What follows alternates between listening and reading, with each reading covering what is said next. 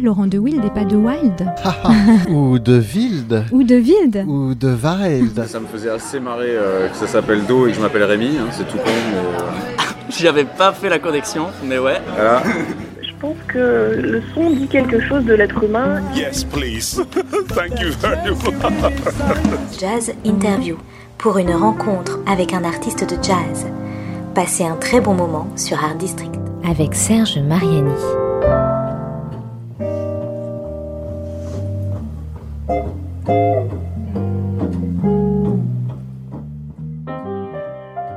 C'est peut-être celui d'un néo-conservateur, mais j'ai ce sentiment que le jazz n'est jamais mieux à son aise que dans le cadre et l'ambiance d'un club. Non pas pour l'image de lieu, pour privilégier plus ou moins élitiste et xénophobe que le club peut véhiculer, mais parce que le surgissement de l'improvisation et le développement de l'interplay ne sont jamais plus jouissifs que dans la proximité du public et de celles et ceux qui créent devant lui une musique chaque fois réinventée, ce qui est naturellement le cas pour le jazz. J'ai ainsi le souvenir de quelques soirées passées au Lulu White, un club qui, bien que situé dans le quartier de Pigalle, n'est pas ou n'est plus un lieu consacré aux multiples avatars de la sexualité humaine, mais l'un de ces bars à cocktails, fort bons au demeurant, où il est possible de goûter simultanément un excellent jazz. Bien sûr, la surface en mètres carrés dédiée au groupe à l'affiche doit se compter sur les doigts d'une seule main, ce qui n'a jamais semblé l'empêcher de faire entendre cette enthousiasmante musique. Et c'est donc là, tout comme à la regrettée Fontaine de Belleville, à l'époque où ce café se transformait chaque samedi après-midi en temple des jam sessions, ou au plus classique Duc des Lombards, que j'ai pu découvrir le jeu de saxophone de l'invité de cette nouvelle jazz interview sur Art District Radio.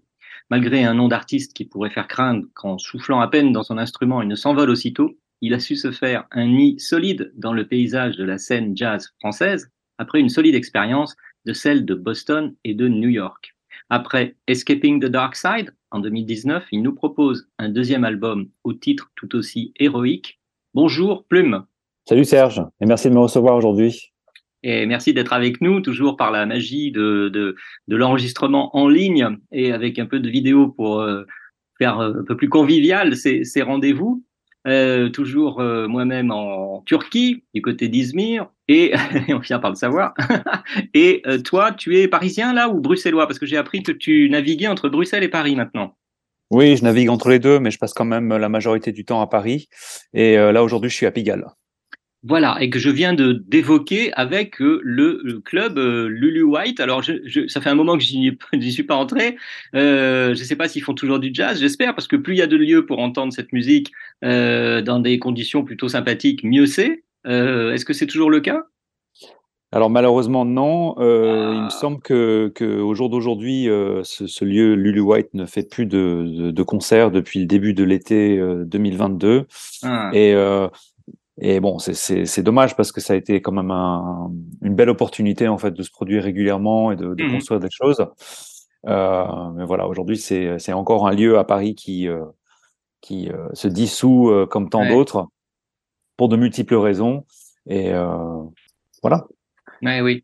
Tout comme la Fontaine de Belleville que j'ai évoquée également et qui permettait un horaire tout à fait pratique. Je l'ai déjà évoqué, notamment avec Herman Méhari lui-même, qui était un peu le maître d'œuvre de cette, avec le patron du bar à l'époque, de ces rendez-vous en milieu fin d'après-midi très très très très agréable où on découvrait, où on retrouvait la plupart des musiciens qui animent la scène jazz parisienne en particulier. Voilà. Avant d'aller éventuellement les retrouver un peu plus tard dans les clubs plus classiques, comme j'en ai évoqué un autre, le Duc des Lombards, par exemple. Alors, revenons au cœur de ce qui nous a amené à nous retrouver aujourd'hui, Plume, c'est ce nouvel album, le deuxième, si je ne dis pas de bêtises, hein, y a pas, parce que parfois, la dernière fois, j'ai interviewé un musicien qui m'a dit « Ah oui, mais alors en fait, c'est le troisième parce qu'on avait fait un album live, mais le groupe n'existait pas vraiment en tant que tel. » Bon, je crois que c'est vraiment le numéro 2 hein, de tes opus ici. Oui, c'est le deuxième disque hein, qui sort sous mon nom, en studio ou en live, peu importe. Le premier étant « Escaping the Dark Side » que tu as cité, hein, qui est sorti en 2019. Et là, Holding On, alors j'ai dit qu'il avait un titre tout aussi héroïque que le premier. Pourquoi ? Parce que, bon, déjà, Escaping the Dark Side, évidemment, ça peut vouloir un peu faire référence au côté obscur que les amateurs de Heroic Fantasy et SF connaissent bien. Et Holding On, en anglais, j'ai vérifié la traduction, ça veut dire tenir bon, n'est-ce pas? Aussi, un peu tenir la ligne, sa position. Donc, ça a un petit côté, comment on va dire, un peu guerrier, non? Oh, ça veut dire s'accrocher aussi, hein. On peut le traduire comme ça. Ça fait référence à plusieurs choses. Oui. En fait, l'album, alors j'essaie de me remettre un peu dans le contexte, hein, parce qu'on l'a enregistré il y a un an à peu près, on l'a enregistré en octobre 2021, et donc on avait la perspective sur l'enregistrement à peu près peut-être 6 mois en amont, donc c'est toute le principal de l'année 2021 en fait sur lequel ça se déroule. Et je me remets donc dans l'époque. Ben déjà, en fait, on est à 1 an depuis le début du Covid. Absolument. Donc, ça fait 1 an qu'on a quasiment plus de représentation en club, qu'on a une vie sociale qui a vachement diminué. On a moins de boulot, on a moins la possibilité de jouer pour les autres, de jouer avec les autres. Donc, il y a vraiment quelque chose qui s'est passé, en fait, qui était un coup difficile, en fait, pour tous les musiciens, pour tous les gens en général, hein, qui ont vécu ça. Mais pour les musiciens aussi, parce que ça a vraiment affecté notre métier, et le fait de pratiquer le métier, et puis bon, aussi financièrement. Mais je pense que quand on est artiste, en fait, le fait de ne pas pouvoir pratiquer son art, même s'il n'y a pas l'argent derrière, en fait, c'est ça qui est le plus dur, en fait, au final, parce qu'on ne pouvait même pas se voir pour sessionner ou pour jouer. Donc, d'une part, ça fait référence à ça, hein, de s'accrocher, en fait, pendant cette période et de se dire, d'avoir l'espoir, en fait, qu'un jour, qu'on va pouvoir reprendre et faire de la musique avec les gens qu'on aime et aussi pour les gens. Ouais. Ça, c'est le premier côté. Et le deuxième côté, c'est que je réfléchis, fin 2020, je me suis séparé en fait d'une personne avec qui je suis resté pendant presque 7 ans. Oui, en effet. Et c'était une rupture qui était difficile parce que voilà, 7 ans, c'est quand même long avec quelqu'un. Et puis en plus de ça, ça s'est passé durant cette phase qui était déjà assez compliquée du Covid. Ouais. Et voilà, je me suis retrouvé un peu propulsé dans un enchaînement d'événements. De chercher un appartement et tout ça, quand on est musicien à Paris, c'est pas évident de se loger. Ouais, c'est pas le plus facile. Aussi de retrouver un peu ses repères dans la vie en tant qu'individu après avoir été en couple avec quelqu'un pendant si longtemps et d'avoir construit, bénéficié d'une sorte de stabilité en fait à plein de niveaux différents. Tout d'un coup, on se retrouve, on redécouvre le monde tout seul, mais en plus dans un contexte très très particulier parce qu'on peut pas sortir, soit on est confiné, soit il y a le couvre-feu, on peut pas faire son métier. Et bon, moi en plus j'ai dû, on va dire bouger à droite à gauche pendant plusieurs fois avant de trouver un appartement stable. Voilà, donc ça faisait aussi référence à ça, hein, de s'accrocher parce que dans ma vie personnelle c'était aussi un moment difficile à ces deux niveaux quoi au final. Ouais, absolument. Il faut parfois tenir bon, en effet. S'accrocher, comme tu as dit. Tu as une image qui se véhicule avec toi depuis que on t'a entre guillemets découvert en France. Hein, c'est pas si vieux avec le premier album. Hein, et alors ça a été vraiment une découverte qui a fait beaucoup écrire et parler. Et tant mieux. Tu as une image de jazzman un peu samouraï. Qu'est-ce que tu penses de cette Est-ce que ça te convient? Est-ce que ça t'amuse juste? Ou voir, est-ce que ça te déplaît? Je ne sais pas. Mais je l'ai vu et lu plusieurs fois. Alors moi, évidemment, c'est facile parce que quand on te connaît, quand on t'a croisé, que ce soit dans la rue ou sur scène, on peut imaginer à quoi ça fait penser. Mais qu'est-ce que tu en penses de ce... Bah écoute, c'est drôle. C'est pas quelque chose que moi j'ai initié ou que j'ai cherché à promulguer, je sais pas si c'est comme ça qu'on dit, ou à faire circuler. Mais c'est vrai que c'est pas la première fois que j'avais entendu ça. Quelqu'un d'autre m'avait un peu fait référence à ça à New York. Après, ça me fait certainement rire un peu parce que bon, moi je me vois pas forcément comme ça. Mais après, je peux comprendre d'un regard extérieur pourquoi les gens qui me connaissent peuvent penser ça, parce que c'est vrai que j'ai une manière de faire les choses, d'organiser ma vie en fait autour de mes objectifs qui est assez rigoureuse parfois. Enfin, j'aime pas forcément dire ça parce que j'ai envie d'aller vers la liberté justement, mais c'est vrai que je suis un peu de nature en fait. Oui, c'est pas un défaut hein, d'être rigoureux Rigoriste, oui, mais rigoureux, surtout quand on est musicien, c'est plutôt bon signe, non? Oui, j'ai envie de dire, en fait, le mot qui me vient à la tête, c'est discipline, mais c'est pas... En fait, quand on pense au mot discipline, je trouve que c'est souvent connoté d'un côté un peu, on va dire, strict, militaire. Moi, quand je pense à la discipline, en fait, je pense pas du tout à ça. Je pense à la discipline un peu comme un art, c'est-à-dire que quand on dit en français, justement... on utilise le mot discipline pour évoquer justement un art, la discipline de, je sais pas, de l'escrime ou la discipline. Absolument, de... oui. Oui. Voilà. Donc je pense plus dans ce terme-là. Oui, ça désigne à la fois une matière, une activité, on va dire, qui a ses règles et qui nécessite un certain travail pour l'accomplir. Et puis en même temps, l'esprit, la manière très, en effet. Disciplinée dans ce cas-là, c'est-à-dire studieuse, on travaille, on fait des efforts pour arriver au bon niveau, quoi. Ouais, c'est ça. Et en fait, dans ce contexte-là, les deux choses sont entremêlées, c'est-à-dire l'art et aussi le côté un peu de dévotion, en fait, qu'il faut mettre dedans pour pas pour y arriver, parce qu'en fait, on a tous une conception différente de ce qu'on veut accomplir et de comment on voit l'art ou la discipline justement qu'on entreprend. Mais c'est plus une question d'investissement, en fait, finalement.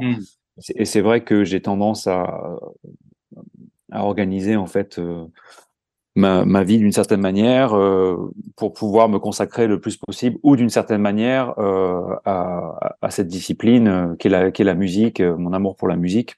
Plume, là, je te propose de faire une première pause. On va évidemment parler... davantage, plus précisément, de musique et de ta musique et de la musique de cet album en particulier. On va en écouter tout de suite un premier titre extrait je ne sais plus, dizaine de titres qui le composent. Et ce titre, c'est Oksana. Alors, on en parle après. Pour l'instant, on l'écoute. Oksana, extrait de l'album Holding On de Plume, notre invité dans cette jazz interview sur Art District Radio. Oksana.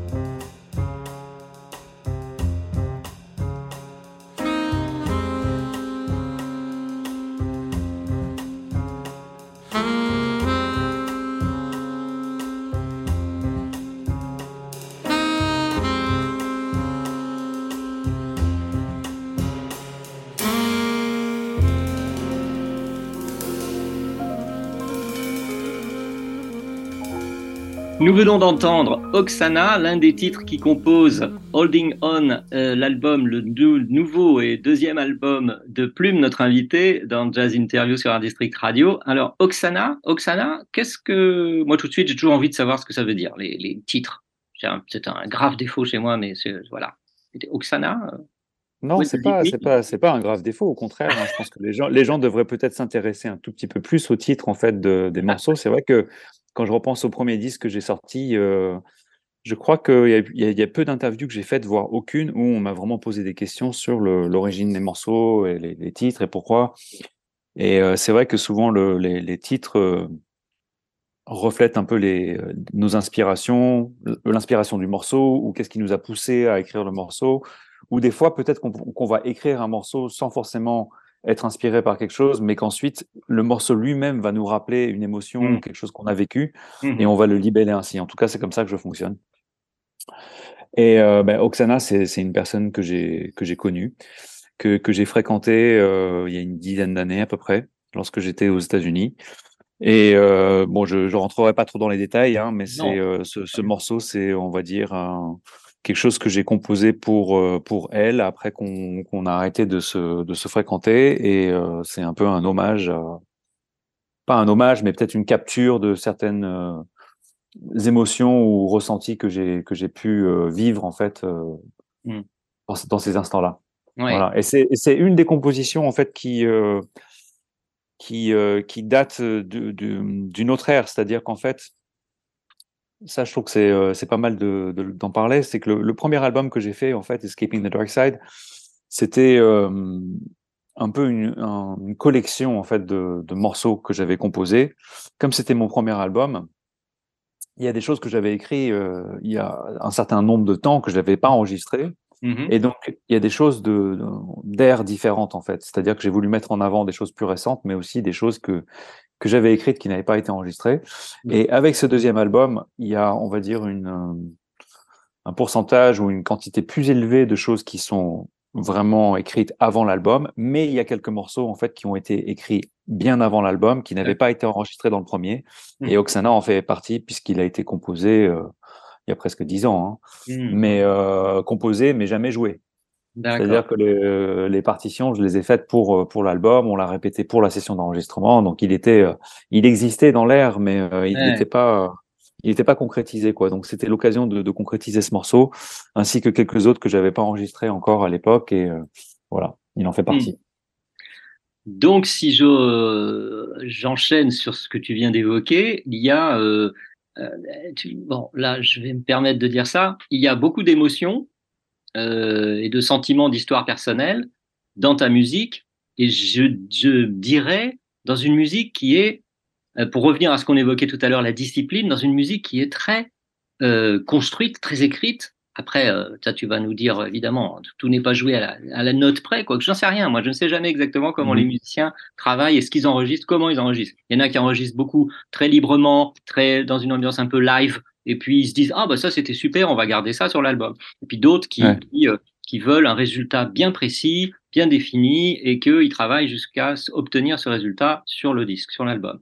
Donc là, est-ce que tu vois ce que je veux dire? Est-ce que ce sont deux pôles un peu entre lesquels tu évolues, là, ce côté émotif, pas émotionnel quand même, mais l'émotion, et puis de l'autre côté, cette discipline qu'on a évoquée tout à l'heure? C'est un bon débat, parce que par exemple, cette discipline, par exemple, pour moi, c'est plus du conditionnement, hein, qui permet d'être justement prêt pour improviser le mieux possible, hein. C'est pas un travail de préparation à faire des choses précises. En fait, c'est-à-dire que quand moi je travaille mon instrument, par exemple, je bosse pas énormément de musique et je travaille pas énormément l'improvisation. C'est-à-dire que je fais surtout du conditionnement pour que quand je vais me retrouver avec d'autres musiciens pour jouer, je vais être au maximum de mes capacités, justement pour pouvoir être libre dans l'improvisation.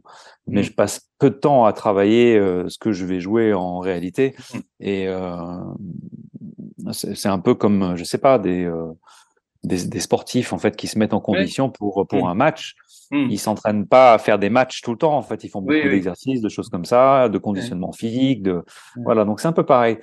Pour revenir à ce que tu disais sur la composition. J'aurais tendance à dire que je ne suis pas forcément d'accord avec toi dans le sens où je suis quelqu'un qui n'aime pas forcément justement quand la musique elle est trop écrite, trop arrangée. Mm-hmm. Et pour ma part, je trouve que mes morceaux, ils ont tendance à être assez simples. C'est-à-dire que c'est en général, il y a un thème avec une grille. Mm-hmm. Et ensuite, on développe là-dessus.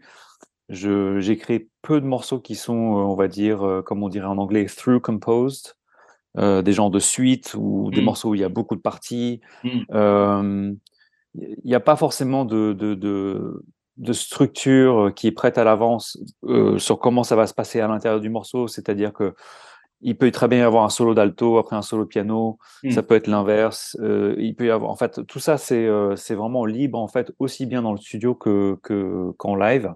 Mm-hmm. Et justement, le but, c'est que, en dehors de la structure même du morceau, c'est-à-dire la mélodie et les accords, qu'il y ait un maximum de liberté, en fait, pour créer.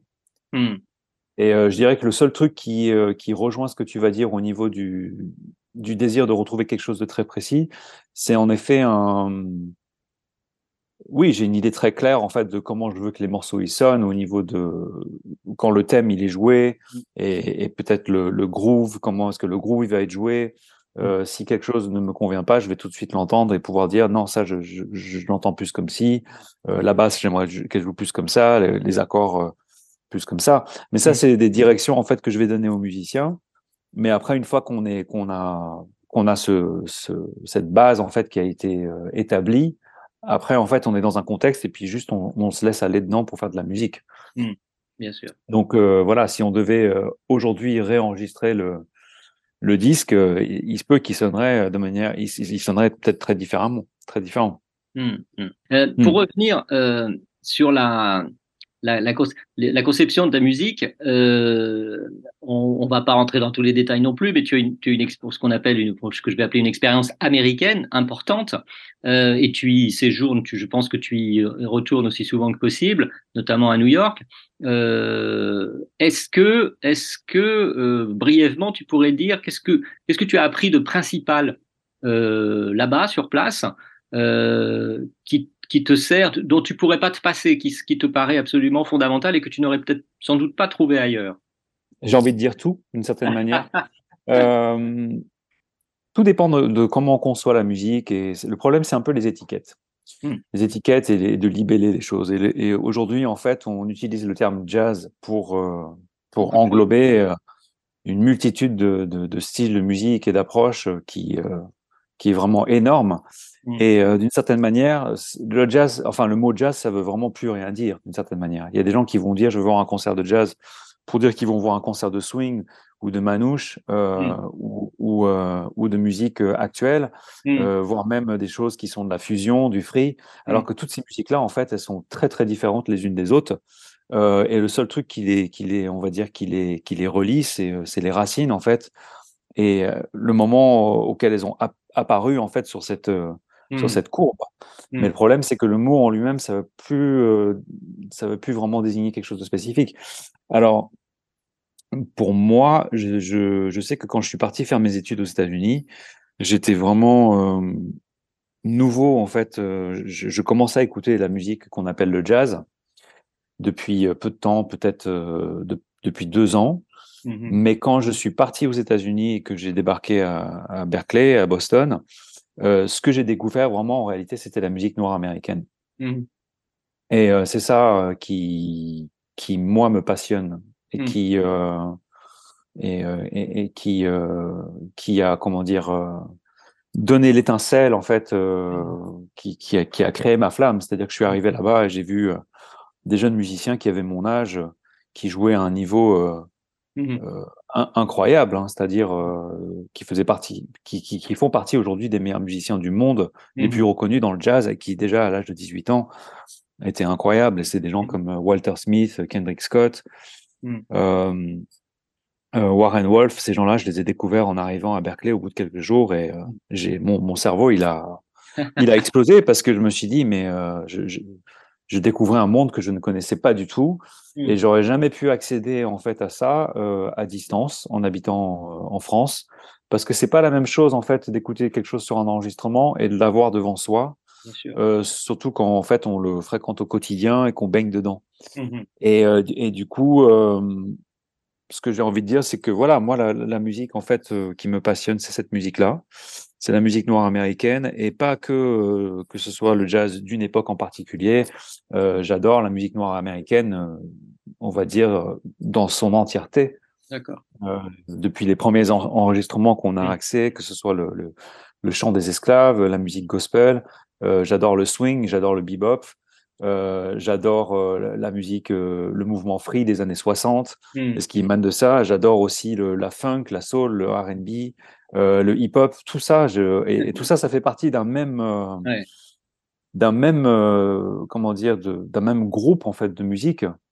Et bon, c'est vrai que moi, en fait, je joue plutôt ce qu'on appelle du jazz qui vient de la tradition et qui se dirige, enfin, qui essaie de vivre à l'époque actuelle. C'est vrai que je joue pas de funk et de soul, mais c'est important de dire que c'est quand même la musique nord-américaine en fait qui m'inspire. Et je pense pas qu'on peut apprendre les éléments qui constituent le cœur en fait de cette musique en habitant en Europe, parce qu'en fait on n'est pas entouré par cette culture, on n'est pas assez exposé à cette culture. Et du coup, ici, je trouve qu'on a des musiciens exceptionnels hein, qui jouent, qui ont un niveau incroyable sur leurs instruments, mais la conception de la musique, elle est différente en fait. Même si on va jouer un style qui est similaire, en fait, l'approche va être différente, le son va être différent, le rapport au rythme va être différent, l'approche aussi intellectuelle, émotionnelle et culturelle va être différente. Plume, je te propose de faire une nouvelle pause, la deuxième dans cette jazz interview qui t'est consacrée à l'occasion de ce nouvel album, Holding On. On va écouter maintenant un titre qui va nous permettre d'entendre une musique à un rythme assez soutenu, avec ton comparse au saxophone également, Matt Schaul, dont on parlera un peu aussi après. Ça s'appelle Yin et Yang. Je crois qu'on va comprendre assez vite éventuellement pourquoi ce titre, en l'écoutant maintenant. Yin et Yang de l'album Holding On, donc de Plume, notre invité dans cette jazz interview.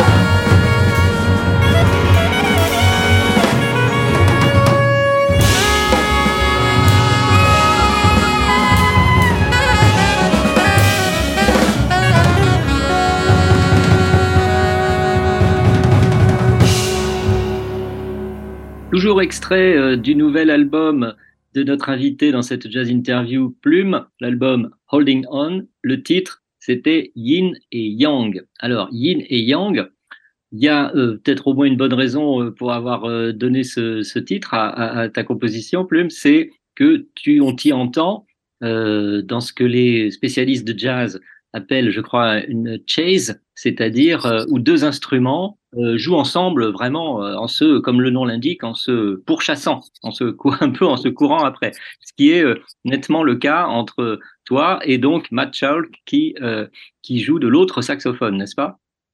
Oui, c'est bien ça. Alors, en tout cas, ce morceau, il a été écrit vraiment exprès pour l'album. Quand on est arrivé à 2 semaines avant la session d'enregistrement, j'ai un peu regardé tout ce que j'avais. Je me suis fait une image, on va dire, du disque avec au niveau des styles, l'enchaînement des morceaux, la direction, comment on appelle ça, l'itinéraire. Ouais, un peu comment on allait naviguer à travers le disque. Et je me suis dit, qu'est-ce qui manque à ce disque, en fait ? Aussi, je savais que Matt, il allait venir jouer avec nous sur un morceau, mais je ne savais pas sur lequel. Mm-hmm. Je l'imaginais sur mes compos, je l'imaginais bien, mais en même temps, les compos, ils avaient déjà leur identité. Je me suis dit, mais bon, avec Matt, quand même, ça fait un moment qu'on joue ensemble, on a vraiment un truc. Mais je me suis dit, il manque certains éléments, peut-être, dans le disque qu'on pourrait combiner dans ce morceau. Et j'ai aussi pensé au fait que, voilà, il y avait Greg Hutchinson sur le disque. Mmh. Je me suis dit, on n'a pas de morceau, en fait, où vraiment on swing, qui a une couleur blues. Mmh. En plus du fait d'avoir un contexte dans lequel, en fait, moi et Matt, on pourrait jouer dessus. Et en fait, ce morceau, il est vraiment parti de ça. C'est-à-dire que j'ai un peu réfléchi aux ingrédients qui manquaient pour que cet album, en fait, il soit, on va dire, complet d'une certaine manière. Mmh. Et je me suis dit, je vais créer un morceau basé sur tous ces éléments-là. Et voilà, c'est ce morceau-là qui en est sorti. Hein. Donc, je l'ai écrit vraiment 2 semaines avant la session d'enregistrement. Et Matt, en fait, il a commencé à venir à Paris il y a 4-5 ans, à peu près, à fréquenter la scène parisienne. Et dès qu'il est arrivé, on a sympathisé, on a commencé à jouer ensemble. Et ce qui était vraiment intéressant, c'est que tout de suite, en fait, nos jeux se sont complétés immédiatement, aussi bien au niveau du son, mais aussi au niveau du style. Ouais. C'est-à-dire qu'en fait, on a des styles qui sont très, très différents, mais justement qui se complètent très, très bien pour cette raison. Mm-hmm. Mais c'est aussi parce qu'en fait, on a les mêmes racines musicales et on a tous les deux un peu évolué dans un contexte musical très, très similaire. Mm. Et ce qui est curieux, c'est qu'avec Matt, par exemple, quand on va s'accompagner, c'est-à-dire que si moi, je joue un thème et que Matt, il va m'accompagner, il va aller chercher les notes ou les harmonies que moi, je ferais si moi, je l'accompagnais. Et ce qui est marrant, c'est que des fois, si on joue un morceau et qu'on détermine pas qui c'est qui joue la mélodie et qui c'est qui accompagne, des fois, on se met à accompagner tous les deux en même temps. Et en fait, on tombe souvent sur les mêmes notes ou sur les mêmes choses, on a les mêmes idées. Et ça s'est fait dès le début, hein, sans qu'on joue ensemble, sans qu'on se connaisse humainement tant que ça. Donc, il y a vraiment eu un truc de yin et yang, hein, d'une certaine manière, oui, les opposés qui se complètent. Hein, et c'est pour ça que le morceau, il s'appelle comme ça. Et c'est, Ton album s'ouvre avec une interprétation de Naïma, un arrangement que tu as souhaité faire figurer dès en premier titre. C'est un morceau que j'ai arrangé aussi. Ça date de mon époque new-yorkaise, hein, l'arrangement de Naïma. Donc c'est un des morceaux aussi, comme je te disais avant, qui fait partie un peu avant, qui n'avait pas été enregistré sur le premier album. Uh-huh. Et c'est vrai que ce morceau-là, je l'ai souvent utilisé comme introduction dans mes concerts. Uh-huh. Et parce que je trouve que c'est, je sais pas, il pose un cadre, oui, en fait. C'est sûr. C'est quelque chose qui, il s'est pas trop impliqué. Mais ça établit un mood et c'est un bon point de départ, en fait, je trouve, pour un concert ou même pour un disque, hein. C'est pour ça que je l'ai utilisé en premier titre. Mm-hmm. Alors, donc ensuite se déroulent les 9 autres titres qui composent ton album Holding On et des compositions, avec, pour ce faire, un groupe. Alors, on y retrouve au piano Leonardo Montana, à la contrebasse, Géraud Portal, et à la batterie, tu l'as cité aussi rapidement tout à l'heure, Gregory Hutchinson, lui qui est en quelque sorte le nouveau, si je puis dire, bien, malgré sa carrière particulièrement impressionnante. Dans ta formation, c'est le petit nouveau Greg Hutchinson, n'est-ce pas? Tu as souhaité faire venir ce musicien pour une raison bien particulière? Absolument, absolument. Et, comme je disais tout à l'heure dans une autre partie de l'interview, je suis vraiment passionné en fait et un amoureux de la musique noire américaine. Et c'est vrai que j'ai appris la musique aux États-Unis. J'ai été formé entre guillemets aux États-Unis et donc accoutumé en fait à entendre la musique d'une certaine manière par rapport au rythme, au son, à l'approche des choses. Et c'est vrai qu'on ne retrouve pas tous ces éléments en fait chez les musiciens en Europe. Et donc c'est difficile en fait de vouloir faire une musique en fait qui a un héritage culturel indissociable quand on ne joue pas avec des musiciens en fait qui sont issus de cette culture. Mmh. Donc ça va être extrêmement difficile de trouver un batteur européen en fait qui va avoir l'héritage culturel d'un batteur américain et encore Bien plus sûr. Noir américain. Mmh. Donc étant donné que la batterie c'est un peu mon instrument préféré, je dirais presque même plus que le saxophone et que j'aurais bien voulu être batteur à une certaine époque. Le premier élément en fait à aller chercher dans ma musique, c'était vraiment retrouver ce son-là et cette culture-là au niveau de la batterie. Mm. Et donc en préparant cet album, j'ai réfléchi à qui est-ce que je pourrais appeler pour ça. Et je sais que Greg était en Europe. Et que je l'avais rencontré quand j'étais aux États-Unis, que j'avais senti une connexion musicale immédiate. Mmh. Quand on avait joué ensemble, c'était à Brooklyn en 2004. Mmh. Et je suis vraiment, comme on dirait en anglais, I'm very humbled to be able to play with him. Ça me rend extrêmement humble de pouvoir jouer avec quelqu'un qui joue comme ça et qui a cette carrière derrière lui. Voilà. Et donc oui, le premier album, tu l'avais réalisé à la batterie avec Antoine Paganotti. Donc Greg Hutchinson est le nouveau batteur, nouveau venu dans ta formation, qui, comme je l'ai rappelé juste avant, est donc constitué au piano. Eux, ils étaient donc évidemment sur le précédent album. Léo Montana au piano et Géraud Portal à la contrebasse. Donc ça, qui constitue, on va dire. Parce que Léo, il est assez étonnant, en effet, il peut. C'est peut-être un des rares, je sais pas, pianistes à pouvoir se fondre comme ça dans de très différents moods et avec beaucoup de musiciens d'univers, d'inspirations différentes. Tu bénéficies avec ces musiciens-là d'une sorte d'écrin, je crois, parfait pour développer ce que tu as. Ce que tu imaginais avant d'entrer dans le studio. Je pense qu'en effet, la combinaison des gens avec qui tu joues, c'est extrêmement important. Mm.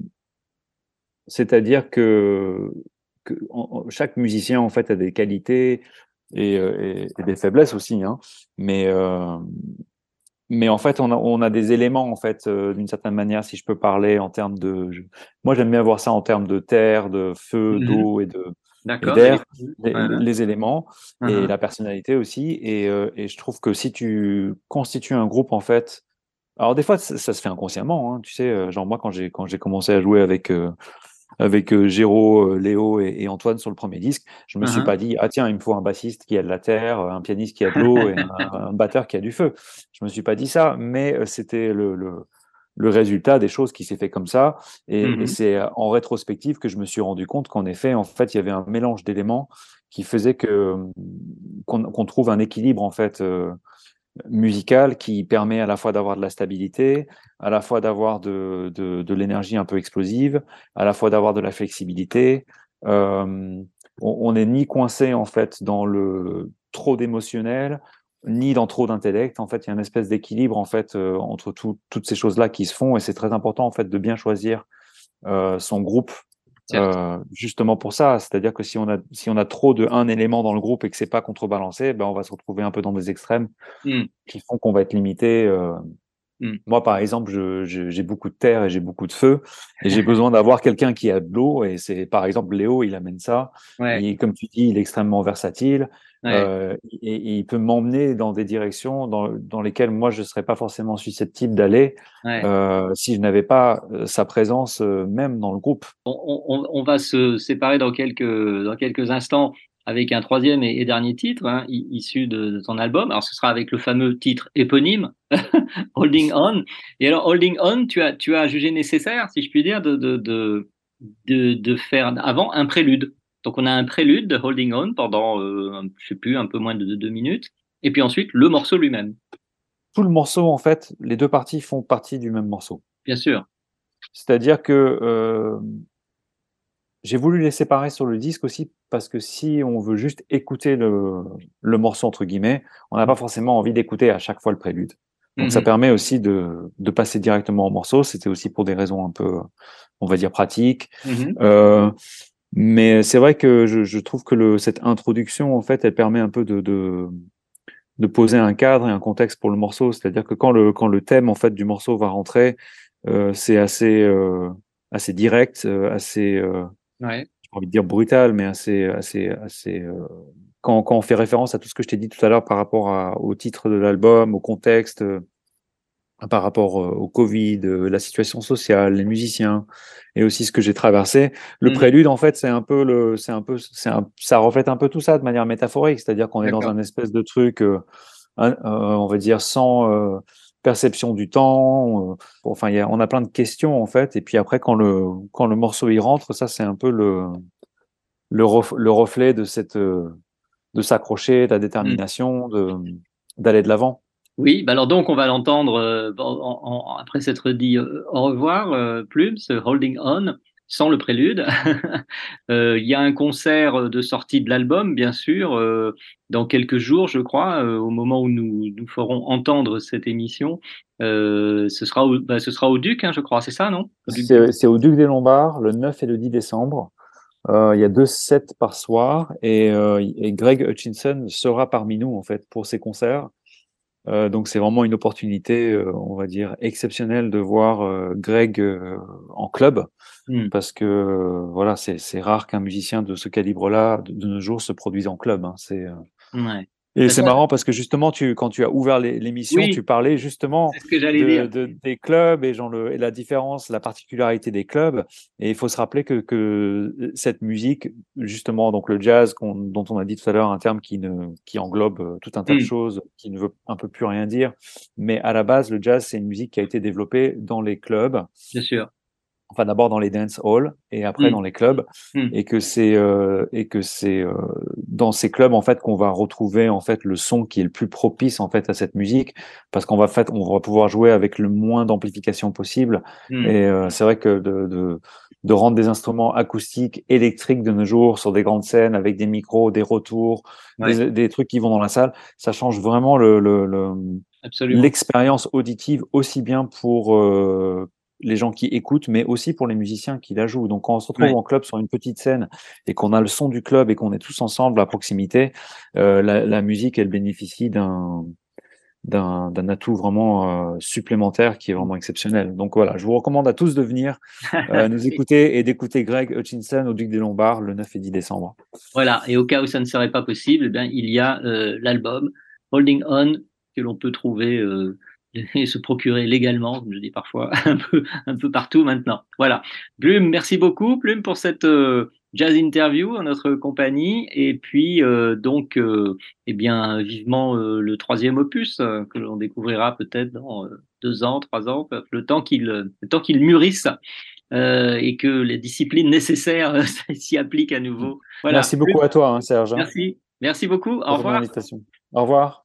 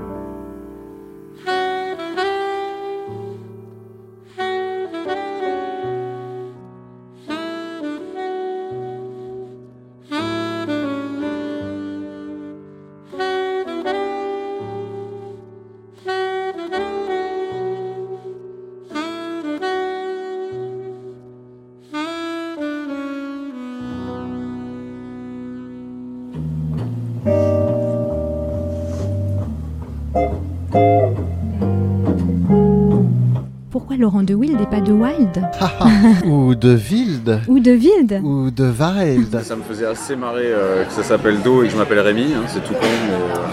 J'avais pas fait la connexion, mais ouais. Voilà. Je pense que le son dit quelque chose de l'être humain. Yes, please. Thank you very much. Jazz Interview pour une rencontre avec un artiste de jazz. Passez un très bon moment sur Art District.